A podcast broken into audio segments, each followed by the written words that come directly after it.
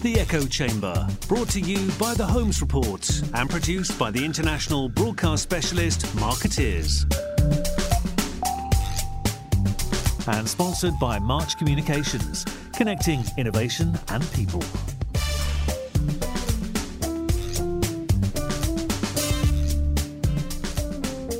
Welcome to the Echo Chamber. I'm Aarti Shah, your host for today's episode, which will be about polling and research, both topics that are highly relevant in today's world.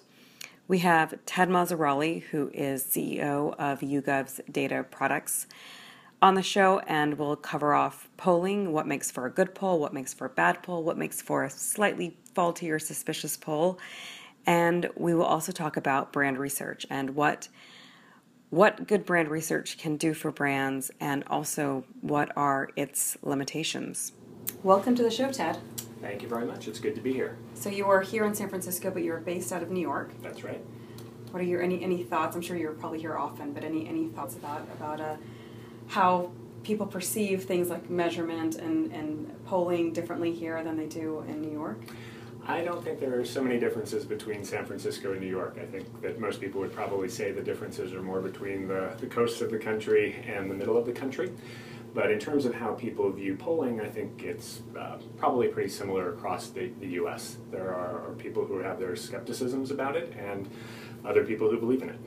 Right, and I think today we can probably find people across the board that are skeptical and that buy in, and we'll talk about that a little bit more in a moment. But first, let's talk a little bit about. I mean, there are so many measurement and research organizations out there um, with a wide range of services. Where do you see? Where does YouGov sort of fit into that mix?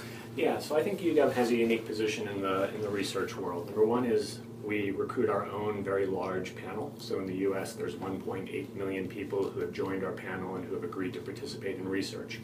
So a large panel like that affords us uh, the ability to do a couple of things. One is we can interview people virtually continuously. So one of the the products that we have is a brand tracking or brand perception tool. And we essentially are able to be a part of the daily conversation of brands because consumers are giving us continual feedback on about 1,500 consumer brands in the US. So whether they've heard good or bad news about it, whether they consider that brand, whether they're customers, etc. So when something happens in the marketplace, whether a new campaign launches, a crisis event happens, a brand is written about in the paper, we can get a very early read on the changes in consumer perception based on that messaging. The second thing that we're able to do with our unique way that we recruit a panel and build a panel and engage a panel is that we get people to stick around for a long period of time. And over time, they tend to trust us more, so they'll share more information about themselves and that really helps us in terms of being able to look at data through the lens of people who might have certain attitudes towards advertising or certain political beliefs. And that can be very powerful for brands to understand. So, um, so tell me more about this community of 1.8 million. Who are they? Where do they come from? Mm-hmm. So, first of all, everybody has to be online, and in a country like the US, about 85% of people either have access to the internet directly at home or through work or through another means. So, it's a good portion of the US population that's eligible. We focus on consumers who are 18 years and older. And people who join a panel like ours are typically people who are engaged in some way. So they want to express themselves, give their opinions, whether it's about brands, politics, uh, topics of the day. And I think people view our platform as a way for them to be heard because they know that we're in the press quite a bit. We publish results from our polls and from our data on our website. It gets picked up by the media. And institutions and brands are looking at the data that they provide that we collect. Um, so it, it's a bit of an empowerment tool for them as well, or an empowerment platform. Is there, how do you sort of incent, is there like an incentivization process? I mean, we've all seen the take the survey and be mm-hmm. eligible for a, a free iPad or something. Yeah, so there is an incentive, but we're very thoughtful about how we provide incentives. So uh, we don't provide those sort of lottery draw, draws as a standard way of incentivizing people. What we want to do is encourage people to join our panel and stick around. So over a period of time and the longer that they participate, they'll earn points and over time they've earned enough points that they can be traded in for some very modest incentives that are really thought of as thank yous for participating. So, uh, two movie tickets or a $25 gift card for a casual theme restaurant. And there are a couple of things going on there. So, one is we don't want the incentives to in any way influence how people answer the survey questions. So, sometimes when there's a potential big prize on the line, people may be thinking if I answer a certain way, I'm more likely to get the big prize. So they start to think about should I be answering one way or the other, and that can impact the quality of the research. The second is those lottery drawers, draws, just like any other lottery out there, reward very few people. And we really want everyone who joins our panel to feel as though they're participating and we're happy that they're participating and we want to thank everybody for sticking around and, and answering the surveys. So uh, we think we do it in a nice way. Uh, it encourages people to, to join our panel, remain in our panel, and that allows us to collect more data about them over time, which makes them more valuable to our clients. Is there still an inherent bias in this sample? I mean, the, the, the, the profile of person who would opt to be a part of sort of a long term research um, program, I guess. Yeah. I mean, it, it, that's a certain type of person, right? I mean, there are certain type of people that just won't opt into that. So I think the short answer is yes, but the next question is does it matter? And to answer the does it matter part, we would look at some of the results of our polls. So we have a history of being one of the more accurate political pollsters out there. And the, the real question is does the type of person that we attract differ that dramatically or that or uh, does it does the person that we attract differ from the average person out in the in the community in ways that matter. So do people who join our panel tend to vote more Democratic or Republican or the reverse versus the general population? Our history on the political polling side would seem to indicate that either that bias doesn't exist or the way that we're able to weight the data along various dimensions accounts for that bias and allows us to accurately predict the outcome of elections. And then we would say that that translates to our tracking on brand perception. It's a much harder uh, it's much harder to prove whether the consideration for Coke is two percentage points higher than Pepsi because there's never an official election that tells you that that's the right answer. But in political polling, there is an answer at the end of the day, and we're able to show that our track record is pretty strong, and that seems to translate to other things that we do online.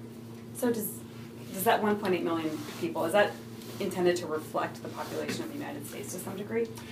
To some degree, yes. So the, the panel itself is not perfectly balanced on key demographics like education, income, gender, ethnicity, etc., but it's pretty close.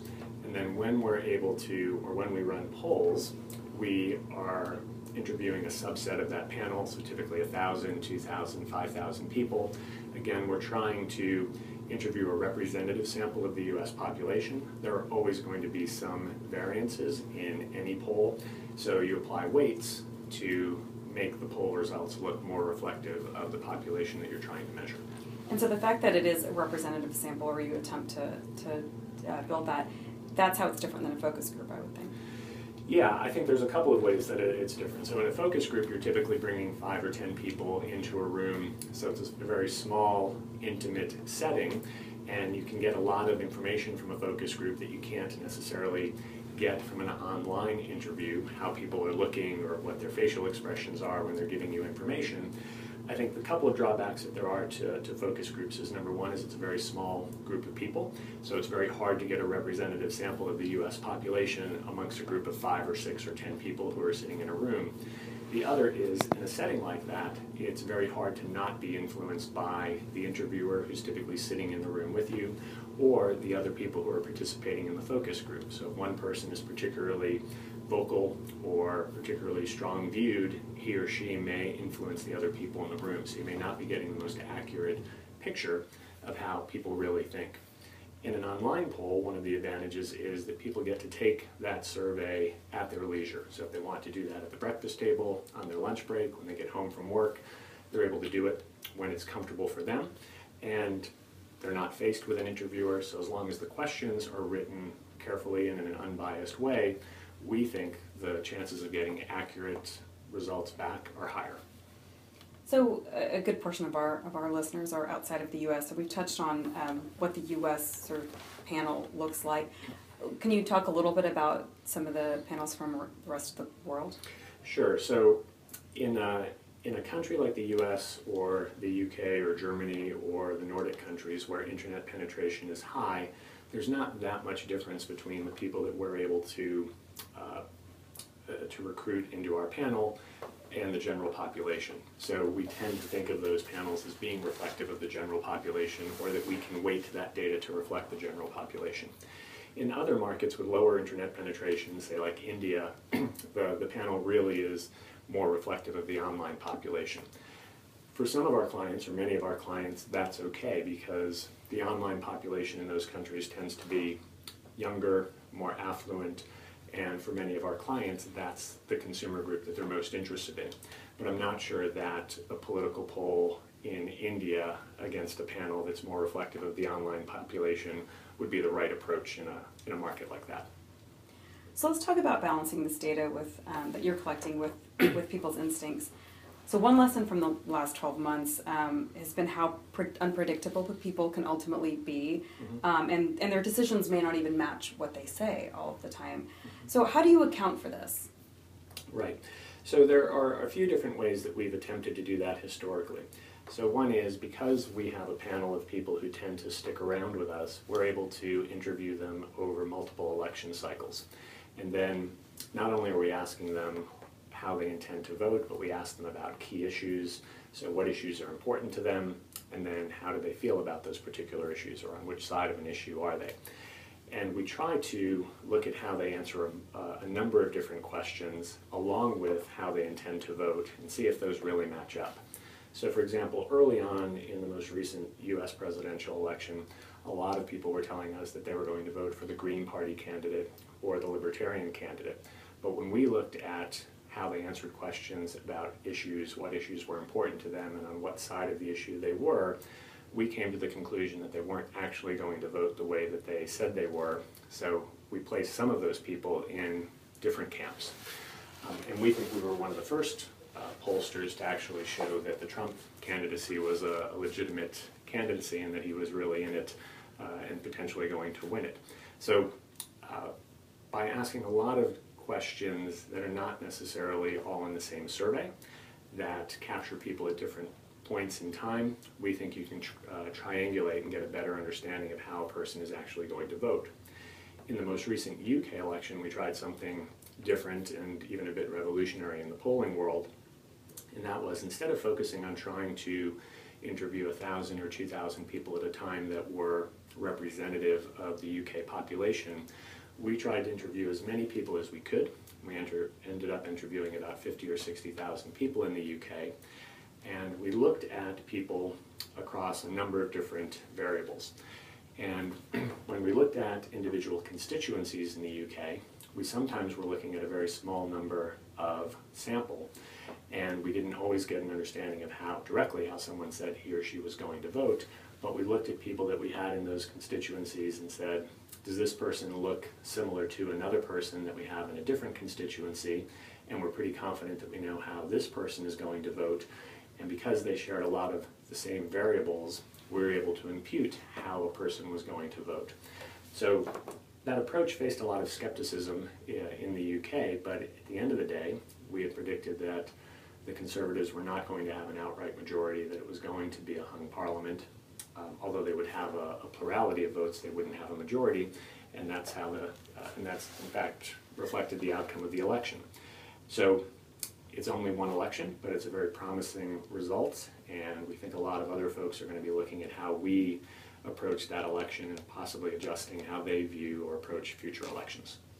Right, and, and I, I what we actually do, um, and I'll, I'll include a link to this in the, in the show notes for people who are interested, but we actually did an echo chamber podcast on the back of that um, of that poll, and in which we this was before the actual election, and the question was, you know, is show how much weight should we put into this into this YouGov poll?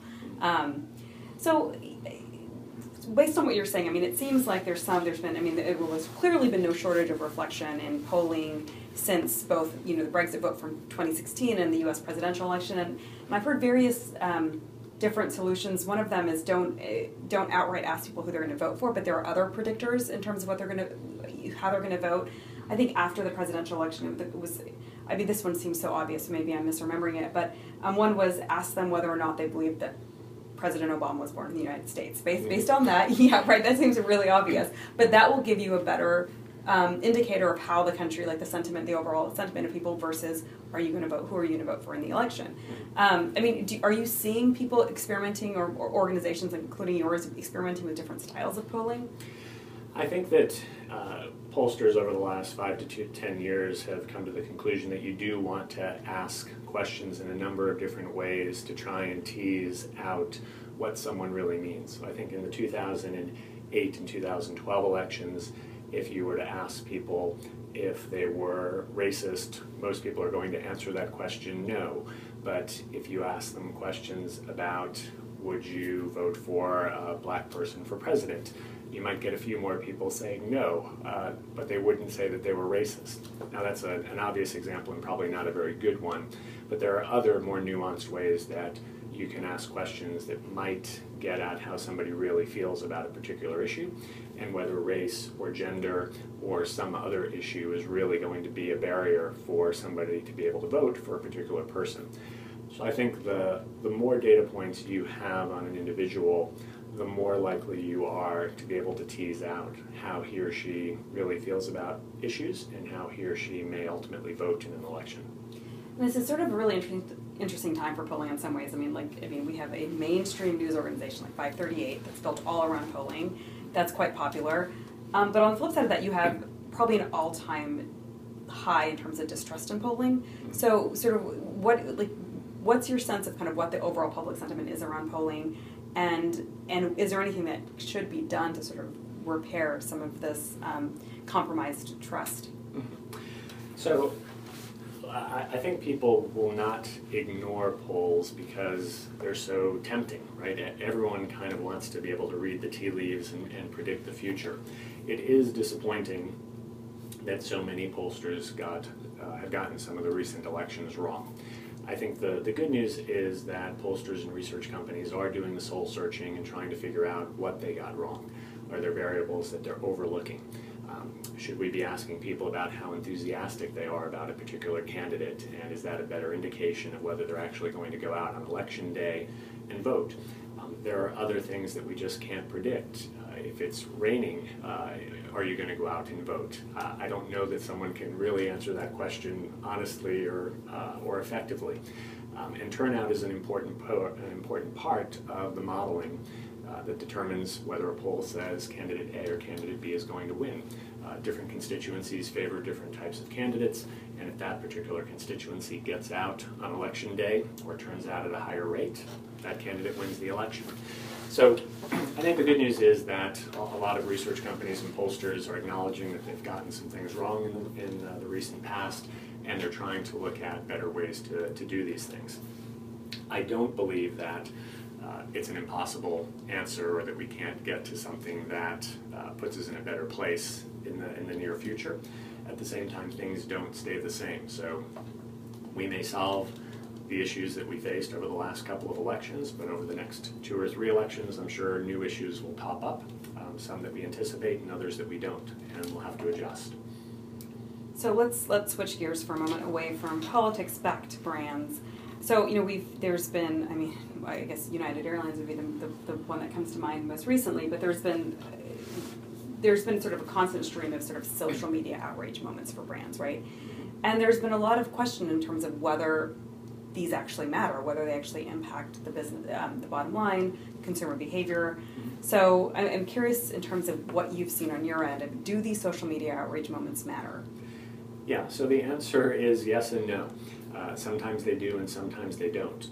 One of the great things that we're able to do is to bring some objective data into the discussion uh, and maybe look at things a little bit differently. Social media, uh, things can get amplified on social media. There can be a very small group of people that are talking very loudly at each other that can create a lot of noise around an issue and that can be picked up by more traditional media, and all of a sudden it seems like there's a real media or consumer outrage about a particular issue. Um, sometimes our data, that's uh, where we're polling against a representative sample of the US population, will confirm what's being uh, what's turning up on social media. Other times, it'll turn out that what is uh, what apparently is an issue on social media really doesn't seem to be one from uh, an objective uh, survey proposition. The other thing that's a little bit more nuanced is sometimes people who are outraged about a particular incident are not customers of a brand or even people who are in that category or participate in that category. When we do our brand surveys, we're able to look at people who are customers, former customers, and people who actually purchase in that category. And arguably, those are some of the people who really matter when it comes to the financial implications of any crisis on a brand.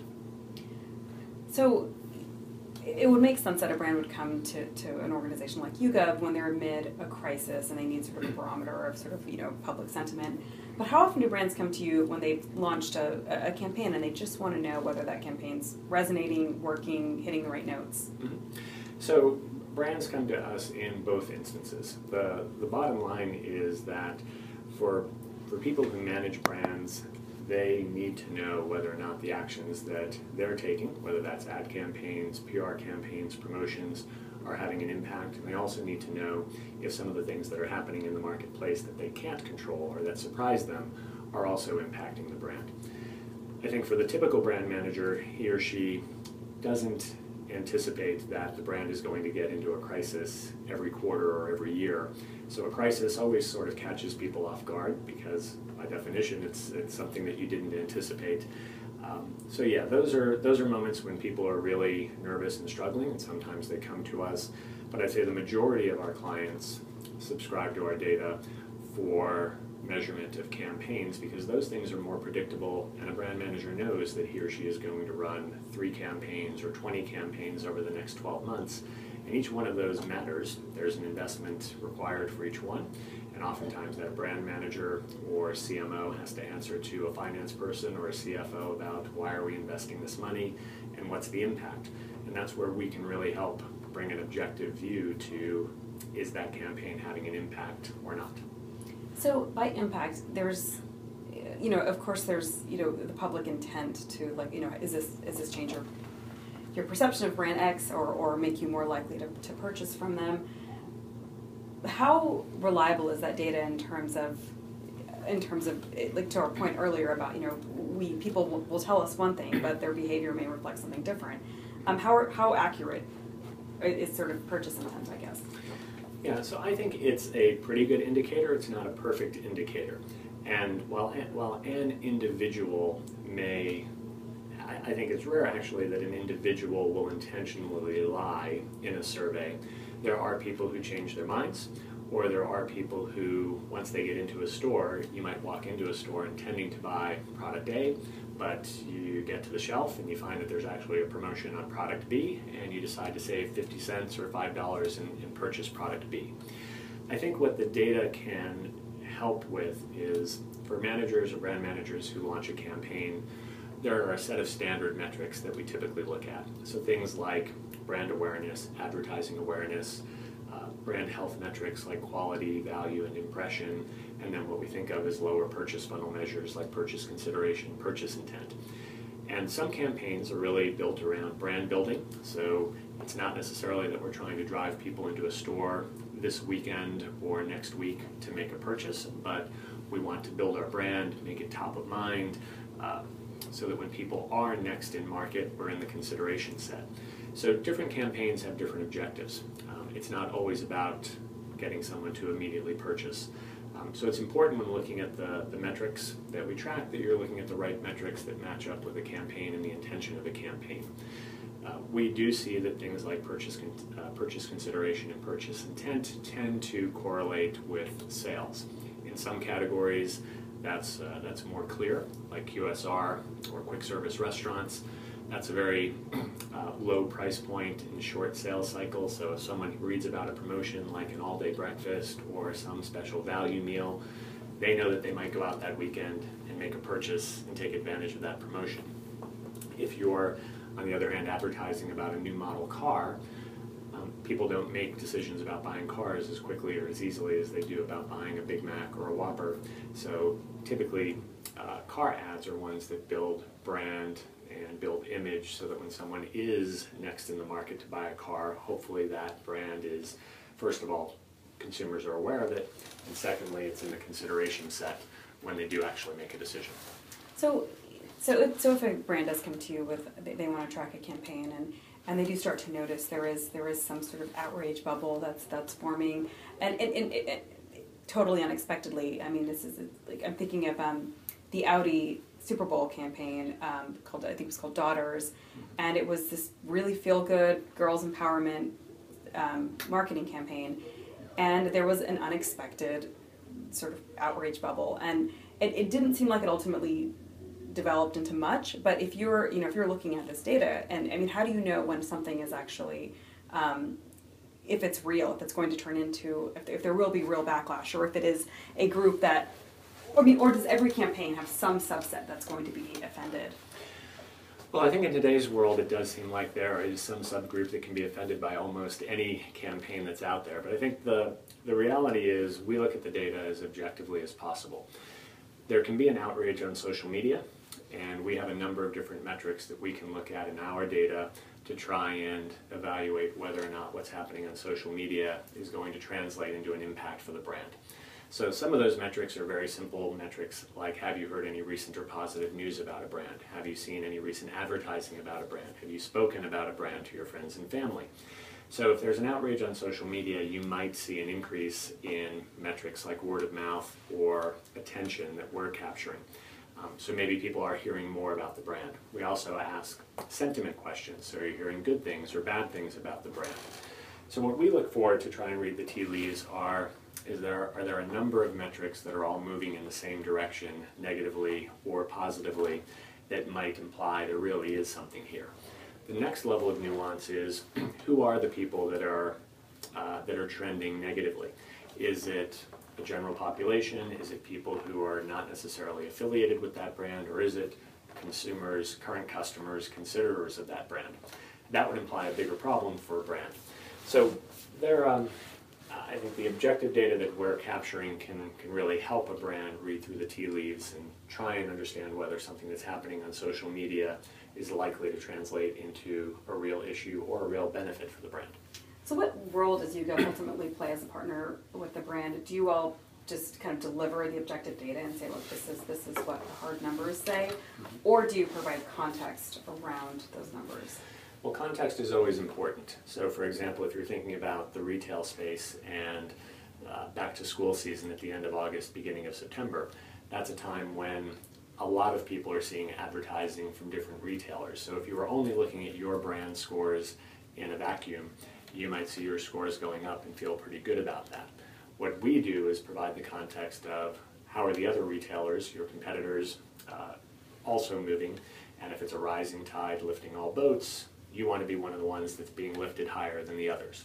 Um, or you might find out that you're a, you're a laggard. So context very much matters, both in terms of how you're doing versus your competitive set, but also how you're doing versus your most relevant consumer group.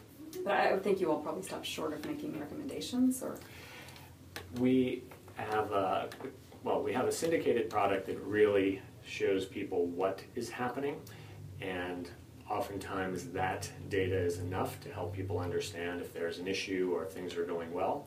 But we also have the ability to go back to panelists and ask or uncover some of the reasons why scores are changing.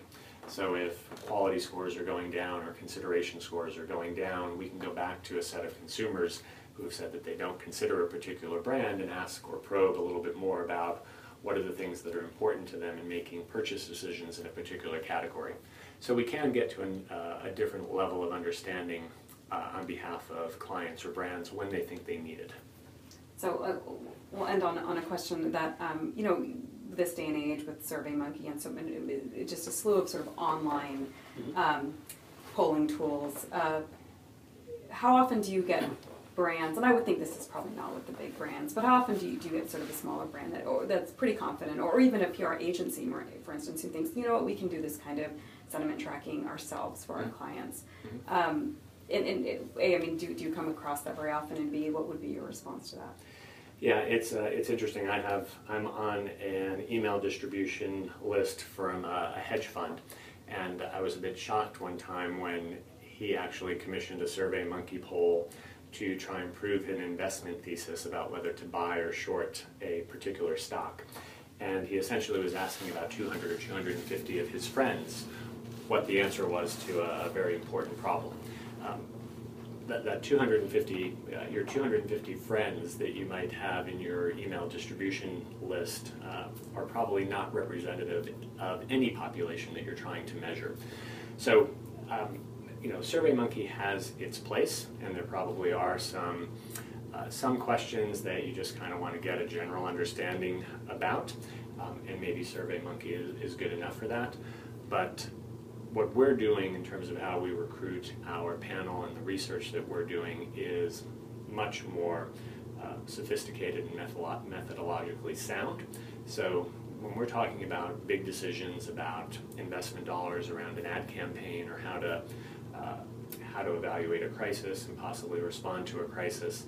I don't think that's something that you want to do on the, the quick and cheap, but really want to enlist a methodology that's sound and can get you the right answer. Very interesting conversation, Ted. Um, thanks for joining us today. Happy to do it. Thanks for uh, thanks for having me. And that concludes another episode of the Echo Chamber. Thanks to Ted for joining us, and of course to our production partners, Markettiers and to our sponsor, March Communications. We will be back soon with another episode. So, if you like the Echo Chamber, then you probably like reflecting on PR and marketing as much as we at the Holmes Report do, which means you ought to be listening to Hacks and Flacks, which is produced by March Communications. To tell you a bit more about it, we have Manny Vega here. Welcome, Manny. Hey, thanks, Aarti. Great, great to be here. So, can you tell our listeners what you do on Hacks and Flacks? Yeah, absolutely. So, um, you know, we like to say that Hacks and Flacks, uh, we cover PR, marketing, uh, media, and communications. Uh, and, and, it's really, you know, this is a podcast for uh, PR professionals, marketers, um, you know, folks in this industry. Whether you're working in an agency or in house, um, it's just meant to be, you know, interesting conversations with interesting people, experts, uh, company founders, uh, even journalists, that sort of thing. Um, just to, to, cover you know big topics in the industry, provide advice, provide different perspectives uh, to help you do your job better. So I like Hacks and Flacks because you all bring on interesting guests that aren't always PR people, but their work always has some intersection with reputation. Like you like you said, you've had journalists, founders, along with your own colleagues on the show. Yeah, that's definitely um, that's a big goal for us. We try to you know have as, as unique mix of guests as possible. Um, I think what we found is, you know, different uh, different people from different walks of life, uh, you know, have a lot to share in, in terms of communications and marketing and, and PR. Uh, so, for example, we have interviewed journalists before on sort of the big stories that they've covered. Uh, we've done, you know, also kind of how to pitch to a journalist, those type of topics, uh, which obviously are, are more important for the PR side. Um, but then we'll do you know roundtable discussions with with folks both uh, within our own agency or outside the agency about just the challenges of, of uh, PR and marketing, or or just on big issues like um, you know the fake news uh, topic that's been going around for quite a while. We did a podcast on that. Um, but we really like having on you know founders and people from different different industries. Uh, we did a series on uh, of nonprofit interviews as well because we thought you know that could add a good amount of color and a good amount of information that would help um, you know marketers and, and PR professionals. Yeah, I know there's a there's a good mix of sort of tactical tips and tricks as well as looking at sort of the more strategic, higher level issues. So we of course syndicate Hacks and Flacks here on the Echo Chamber. So if you're subscribed to the Echo Chamber, you probably get updates every time we syndicate a new episode of Hacks and Flacks.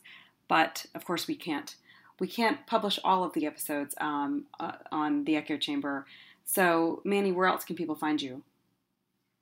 Yeah, so the, the best place, uh, you know, we do publish new episodes uh, to the March Communications blog. So if you visit marchcomms.com, that's March, C O M M S.com, uh, you can find our blog and we'll, we'll have new episodes up there.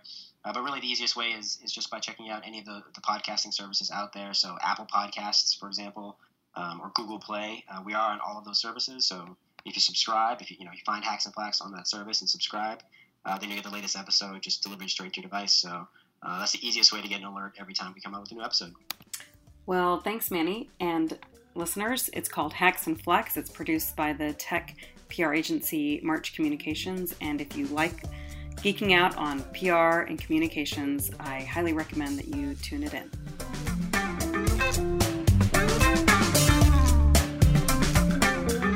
You've been listening to The Echo Chamber.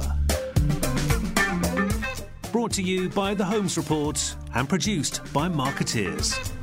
Sponsored by March Communications, connecting innovation and people.